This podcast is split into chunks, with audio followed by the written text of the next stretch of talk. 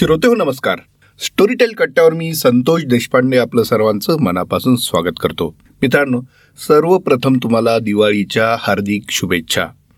दिव्यांची नवी रोषणाई तुमच्या आयुष्यात तेजाचा नवा सांगावा घेऊन येऊ ही शुभेच्छा व्यक्त करत असतानाच आज तुमच्यापुढे दिवाळीशी संबंधित मात्र आपल्या आयुष्यात प्रकाशच्या पुस्तकांनी आणलेल्या आहे त्या पुस्तकाच्या दुनियेत मी तुम्हाला घेऊन जाणार आहे.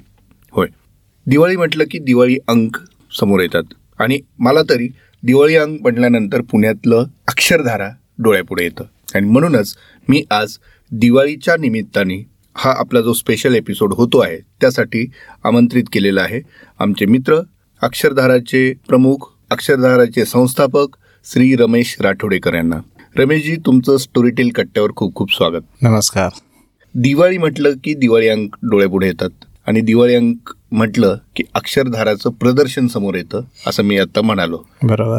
आता थोडक्यात त्याचं आता तुम्ही गाळलेली जागा भरा. गेली एकोणतीस वर्ष एकही वर्ष न थांबता आम्ही दरवर्षी दिवाळी अंकांचं विशेष दालन आणि त्याबरोबर पुस्तक प्रदर्शन भरवत आलो आहोत. आणि आता पुणेकरांना जणू त्याचं एक इतकं छान वळण लागलं आहे की दिवाळी अंकाची लोक वाट तर बघतच असतात. आणि एकाच ठिकाणी आपण ते जवळपास अडीचशेहून अधिक दिवाळी अंक देत असल्या कारणाने वाचकांनी खूप मोठा प्रतिसाद आजवर दिला आहे.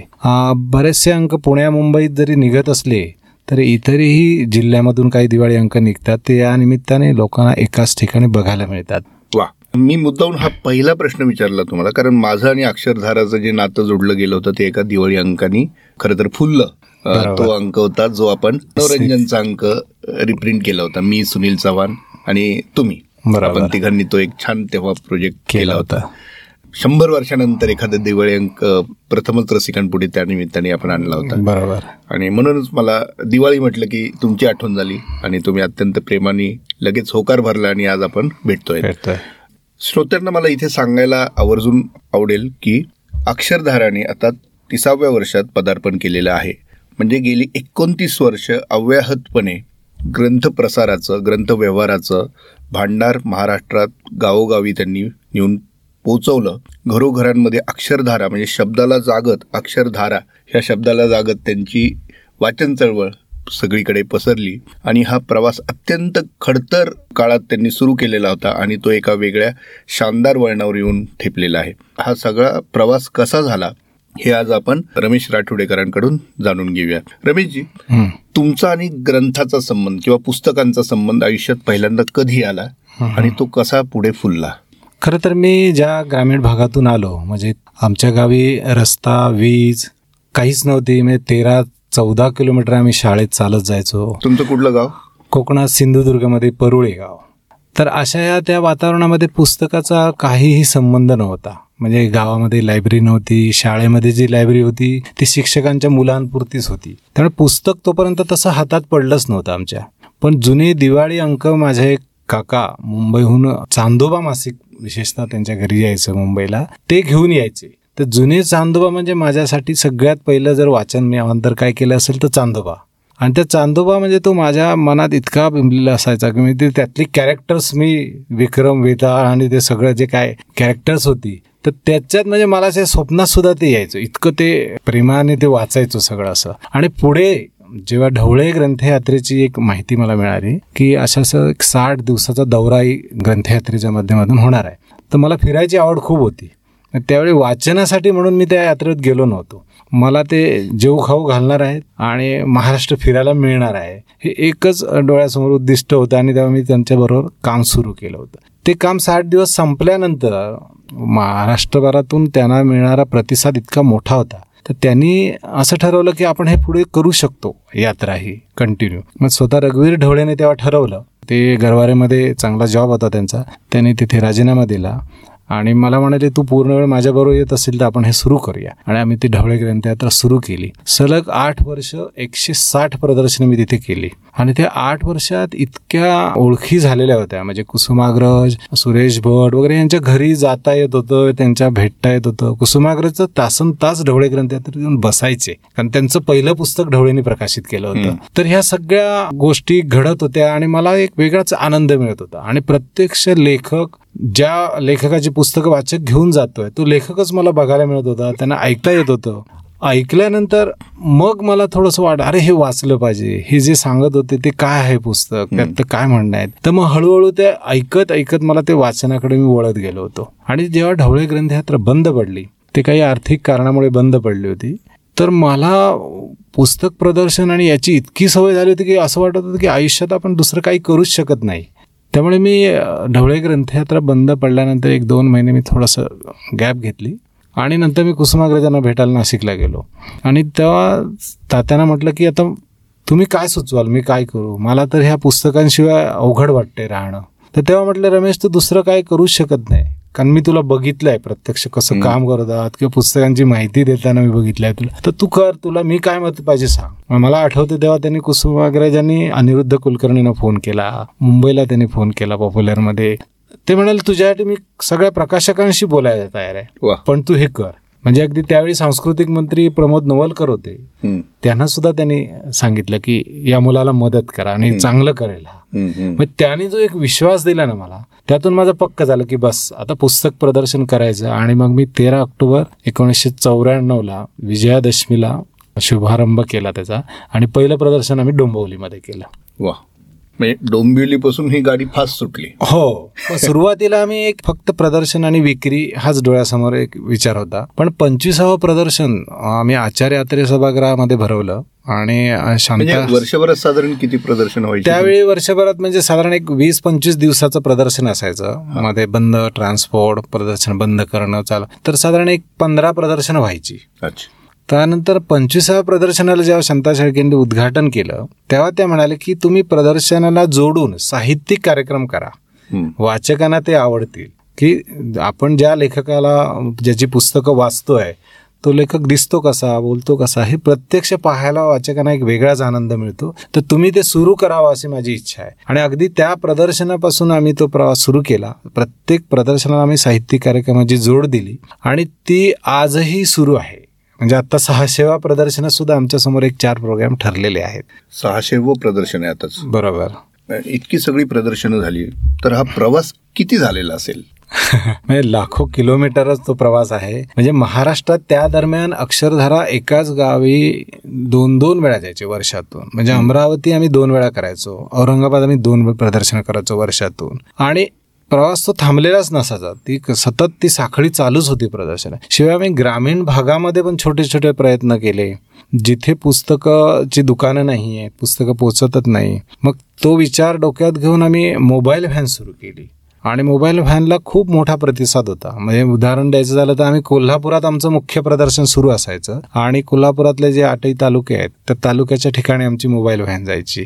आणि पुस्तकं संपल्यानंतर लगेचच ती मोठ्या प्रदर्शनातून आम्ही परत गाडीने नेऊ शकत होतो. म्हणजे मला आठवते आम्ही शिवाजी सावंत म्हटले होते की अरे माझ्या गावाला प्रदर्शन तू कर.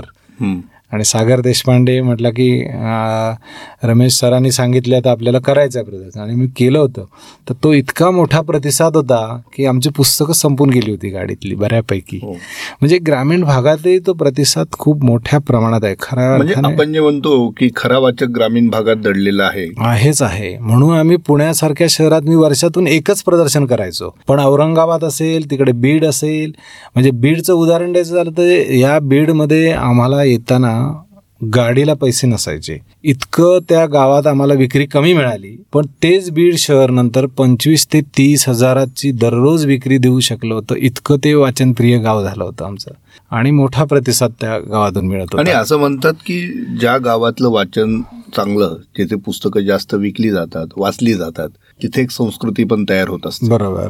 आणि ते गाव सुसंस्कृत होण्याच्या वाटेवर असतं कुठले नक्कीच. आणि म्हणजे ती थोडक्यात आपली एक सिव्हिल सोसायटीची ओळख तयार होत असते. नक्की नक्कीच. आणि निश्चितच तुम्ही ह्या सगळ्या गोष्टी अनुभवल्या त्या काळात. मला एक विचारायचं असं आहे की हे सगळं झालं म्हणजे प्रवास सुरू झाला अक्षरधारा एका गावातून दुसऱ्या दुसऱ्या गावातून तिसऱ्या असं करत करत अव्याहतपणे चालू होत. असे कुठले महत्त्वाचे टप्पे सांगता येतील आजवरच्या प्रवासात तुम्हाला? की जिथं तुम्हाला एक वेगळं काही करायची संधी मिळाली किंवा एक नवी ओळख मिळाली. बरोबर.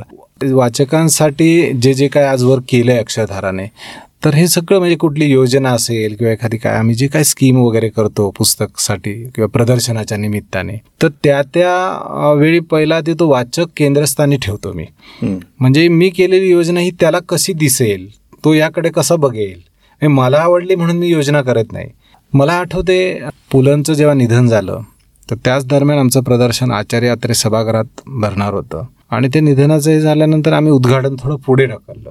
आणि योगायोगाने परचुरे प्रकाशन जे आप्पासाहेब परचुरे जे आहेत त्यांचे आणि पुलांचे खूप चांगले संबंध होते आणि ते अगदी घरी त्यांच्या थेट ते जात असत आणि तर ते गेल्यानंतर त्यांनी सांगितलं की रमेश थोडी मदत लागेल आपल्याला की त्यांचं जे अंत्यदर्शनासाठी जे ते ठेवायचं आहे तर ते जे बेंच वरती ठेवलं होतं ना तर ते बेंच आम्ही आत्रे सभागृहातून तिथे नेले होते आणि त्यांच्यावरती पुलांना ठेवलं होतं. मला आठवते ती भांडारकर रोडला इतक्या मोठ्या प्रमाणात लाईन त्याची मी बघितलेली होती. तर इतकं ह्या माणसावर वाचकांनी प्रेम केलंय. मग अशा ह्या माणसासाठी आपण काय करू शकतो. तर पुढचं प्रदर्शन मग मग पुलांना आम्ही समर्पित केलं. आणि त्यावेळी मला पुस्तकातून काही मिळालं नाही ते चालेल पण ह्यांचं साहित्य आपण जास्तीत जास्त लोकांपर्यंत न्यायचं. आणि आम्ही ती घोषणा केली होती. मग पुलंच्या सर्व पुस्तकावर विशेष सवलत दिली म्हणजे त्या दरम्यान आम्हाला जी मिळत होती ती सवलत आम्ही वाचकांना दिली. आणि मला आठवते की विक्रमी म्हणजे माझ्या आयुष्यात असा दिवस परत कधी येईल असं वाटत नाही मला. म्हणजे व्यक्ती आणि वल्लीच्या चार हजार आठशे प्रती आम्ही विकल्या होत्या. बटाट्याच्या चाळच्या बत्तीसशे प्रती आम्ही विकल्या होत्या. म्हणजे एकाच प्रदर्शनात तीन तीन वेळा प्रकाशकांनी छापले होते. म्हणजे तीन तीन हो. आवृत्त्या निघाल्या होत्या. तर असा तो विक्रमी सगळा तो प्रदर्शनाचं. तर ते मला प्रदर्शन कधी विस्मरणात जाणार नाही अशी ती गोष्ट आहे. नाही फारच वेगळा आणि कधीही विसरू शकणार नाही आपण असा हा अनुभव आहे. आणि आमच्याही तो कायम लक्षात राहील. कारण पु ल म्हणलं की कुठल्याही मराठी माणसाचं ऊर भरून येतो. आणि त्या निमित्ताने ही आठवण जोडली जाणं त्या क्षणाला खरंच वेगळं आहे सगळं. ग्रंथ विक्री हा तुमचा व्यवसाय आहे. बरोबर? पण हा व्यवसाय करत असताना पुस्तकांवर नितांत प्रेम असणं हे आवश्यक असतं. अशा वेळेस एकीकडे वाचक दुसरीकडे लेखक आणि तिसरीकडे प्रकाशक. अशा तिन्ही घटकांना सामावून घेत पुढे जाणं. हे खरंच एक कौशल्याचं काम आहे. नक्कीच. तीस वर्षात अशी कुठली कौशल्य तुम्ही विकसित केली स्वतःमध्ये? बरोबर.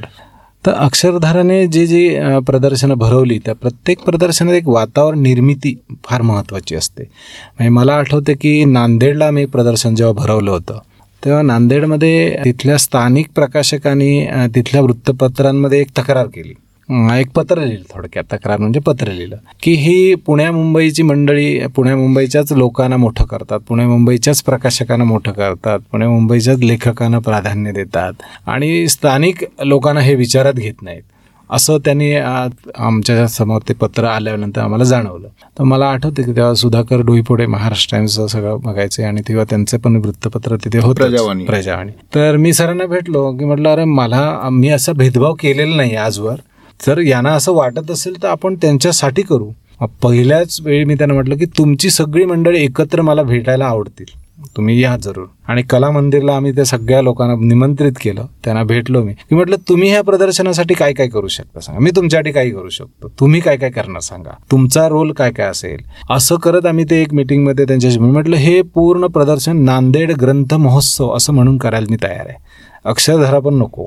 आणि खरोखर मी तो केला. आणि लोकल प्रकाशकांना प्राधान्याने स्टॉल दिले त्यांचे आणि म्हटलं तुम्ही रोज या. तर तुम्ही एक कार्यक्रम रोज करायचा. प्रत्येक प्रकाशकाने जबाबदारी घ्या तिथल्या किंवा लेखकाने. असं आम्ही तीस दिवस तिथे तीस कार्यक्रम केले होते. आणि तो खूप विक्रमी त्याला पण प्रतिसाद मिळाला होता. थोडंसं अशा पद्धतीचं त्या त्या गावाची इन्व्हॉल्वमेंट मी नंतर मी वाढवत नेली. पुढे जाऊन मी कोल्हापूर महोत्सव केला. मी कोल्हापूर नंतर औरंगाबाद महोत्सव केला नाशिक महोत्सव. तर असे त्या त्या गावाचे महोत्सव केले होते. तर ही थोडं अक्षरधाराने वेगळी केलेली गोष्ट होती. दुसरं मागाशी तुम्ही म्हणाला तसं की लेखक प्रकाशक आणि वितरक. तर आम्ही ह्या तिन्ही पातळ्यावरती खूप यशस्वीरित्या सगळ्या या गोष्टी आम्ही पार पाडल्या. मुख्य लेखकांना फार सन्मानाने आम्ही त्या त्या प्रदर्शनामध्ये घेऊन गेलो. आणि त्यांचंही योगदान खूप मोठं होतं. म्हणजे अक्षरधाराचं कार्य लक्षात घेऊन ही मंडळी आपणहून सहभागी व्हायला लागली. मला आठवते कोल्हापूरला एकशे पासष्टाव्या प्रदर्शनाला विंदानं आम्ही बोलवलं होतं. विंदांच्या हस्ते उद्घाटन करायचं ठरलं होतं. विंदा बरोबर आधी चार दिवस आजारी पडले. आणि त्या वयात त्यांना तसा तो प्रवास योग्य नव्हता. डॉक्टरनी त्यांना स्पष्ट सांगितलं की तुम्ही प्रवास करू नका एवढा लांबचा. ट्रेनची तिकीटं काढली होती आम्ही. पण मला त्यांनी फोन सांगितलं की तुमची काय हरकत नसेल तर माझी बायको बरोबर आली तर चालेल का? म्हणजे तुम्हाला खर्चाचा ताण नको वगैरे. तर म्हटलं असं काही नाही सर. सोबत. सोबत म्हणून. आणि ते आले.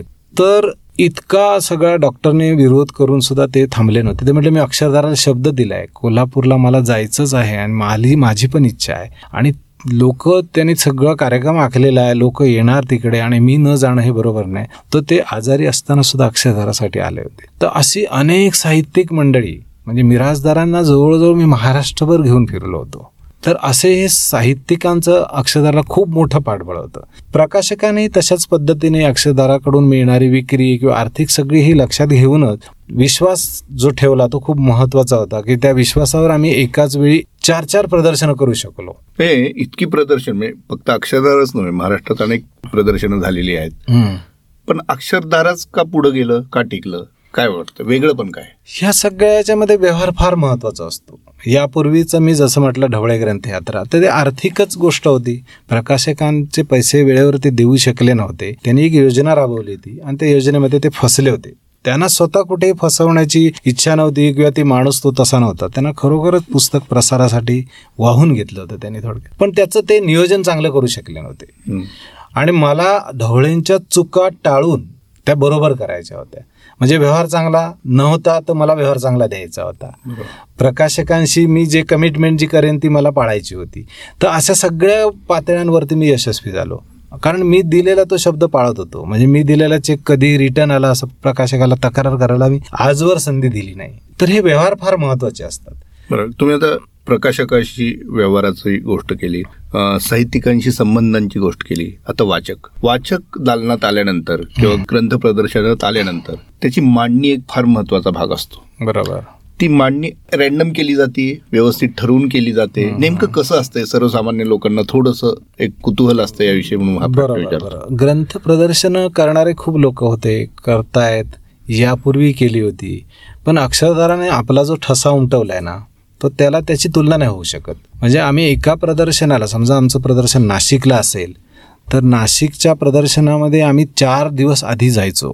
चार दिवस त्या प्रदर्शनात सगळ्या पुस्तकांची विभागवार मांडणी करायचो. म्हणजे एखाद्याला चरित्रमध्ये जर रस असेल तर त्याला सगळं प्रदर्शन बघवत बघत वेडीवाकडी कुठेतरी पुस्तकं पडले असं नाही. तर ती सर्व चरित्र एकाच ठिकाणी जर त्याला बघायला मिळाली एखाद्या वाचकाला आपल्या आवडीचा लेखक आहे त्याचं सर्व साहित्य त्याला एका दमात एका लगेचच अगदी हवं असते. तर आम्ही ती गोष्ट लक्षात घेऊन तशा पद्धतीची मांडणी करत गेलो आणि लोकांना ती खूप आवडली.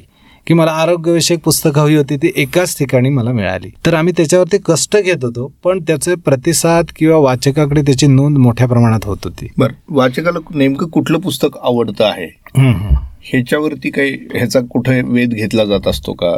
हे कसं तुम्ही ओळखता? का फक्त विक्री एवढाच निकष आहे? नाही नाही नाही. एकूणच जरा थोडासा आजवरचा अभ्यासातून एक मला एक ती नजर तयार झालेली आहे किंवा तो एक दृष्टिकोन माझा तयार म्हणजे झालेला पुस्तक आलं नवीन. चालणार किंवा न चालणार? नाही, नाही, अनेक प्रकाशक येऊन तुम्हाला भेटतात खूप लेखक येऊन भेटतात मला म्हणजे. कितीतरी प्रकाशक असे आहेत की त्यांना सुद्धा तो अंदाज नसतो. पण मला आठवते की ऐन दिवाळीमध्ये राजहंस प्रकाशनने मजेत जगावं कसं हे शिवराज गोरलेंचं पुस्तक आणलं. त्या पुस्तकावरची ती स्माइली आणि ते सगळं ऐकून बघितल्यानंतर मला अरे किती दमदार टायटल आहे. दिवाळीसाठी हे एकदमच बेस्ट आहे. मी मजगावकरांना म्हटलं मला याची एक आवृत्ती द्या. तोपर्यंत हे पुस्तक बाहेर देऊ नका. आणि मी तो प्रयोग केला. त्या पुस्तकाचं टी शर्ट मी स्वतः घालून उभा होतो. महिनाभर.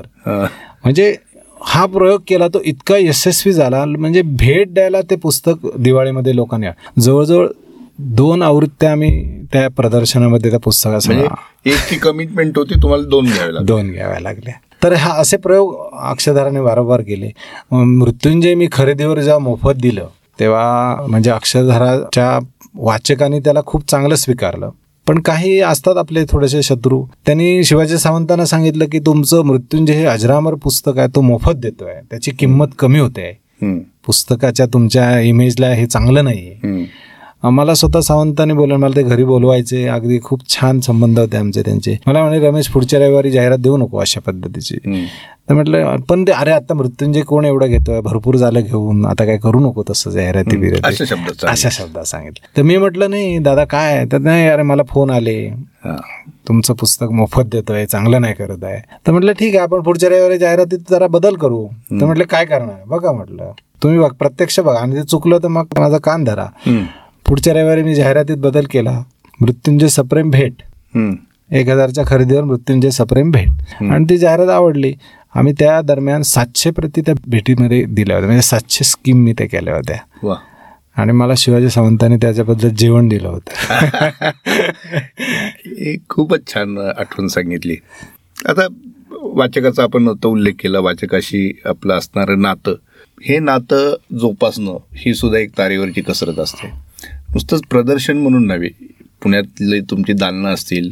कारण हे रोज येतात ना फुटबॉल असतो त्यांचा. बरोबर. आणि शेवटी तेच आपले आधारस्तंभ आहेत.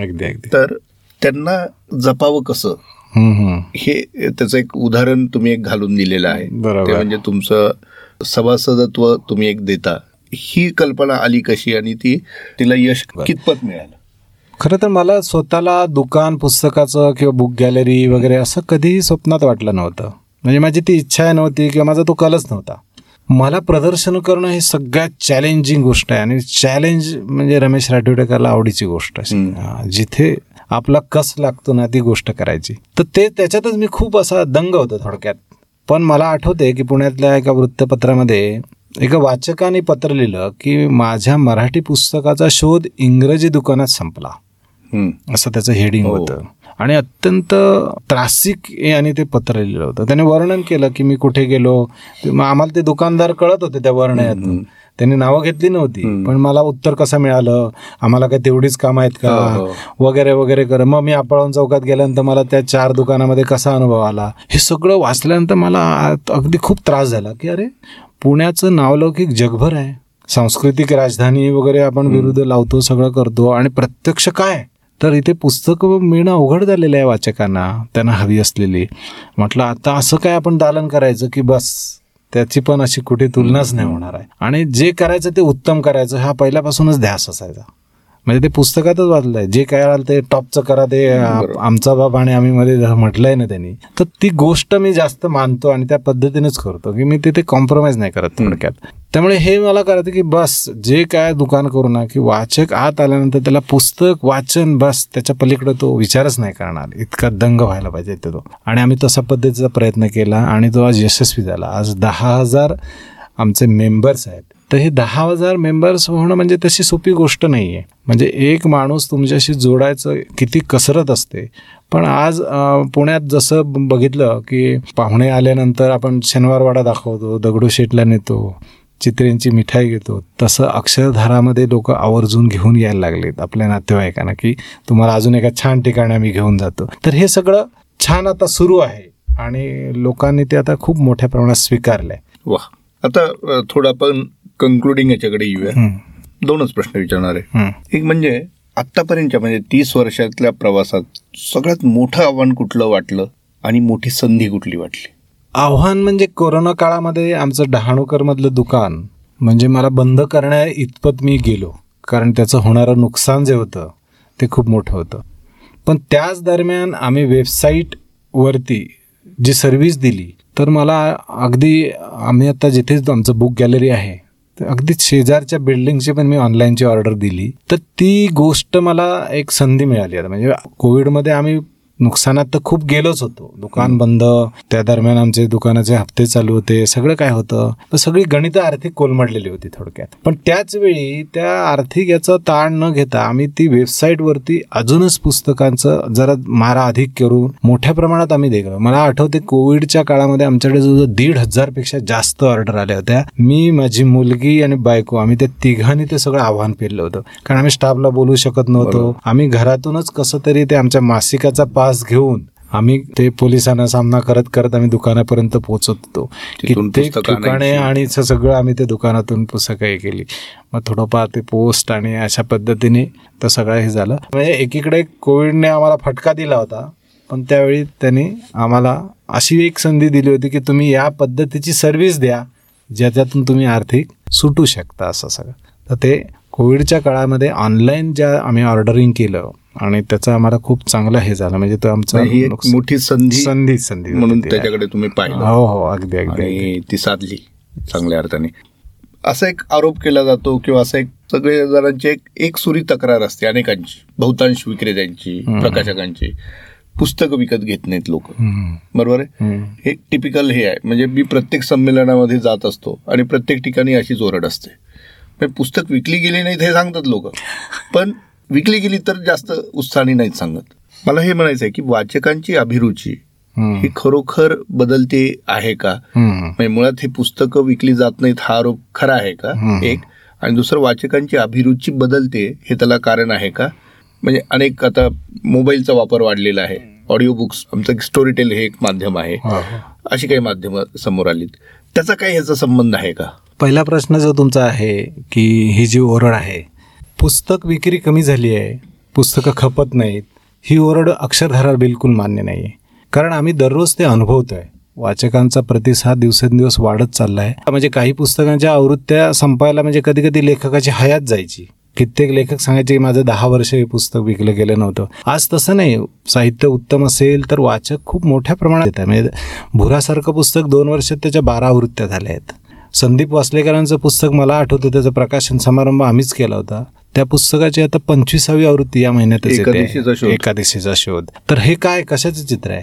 म्हणजे तो वेग इतका आहे खरं तर. पण काही मंडळी ही सतत म्हणजे ती पार पन्नास वर्षापूर्वी पण अशीच ओरड करत होती आजही तसंच करतायत लोक. हे बोललं जातच राहणार आहे. पण कितीतरी पुस्तकाच्या आवृत्त्या म्हणजे काही काही पुस्तकाच्या आवृत्त्या म्हणजे दिवसाला जाऊ शकतात इतका वाचक आज मोठ्या प्रमाणात आहे. आणि पुढचा जो प्रश्न होता तुमचा की अभिरुची बदलत चालली अभिरुची बदलते. आहे का?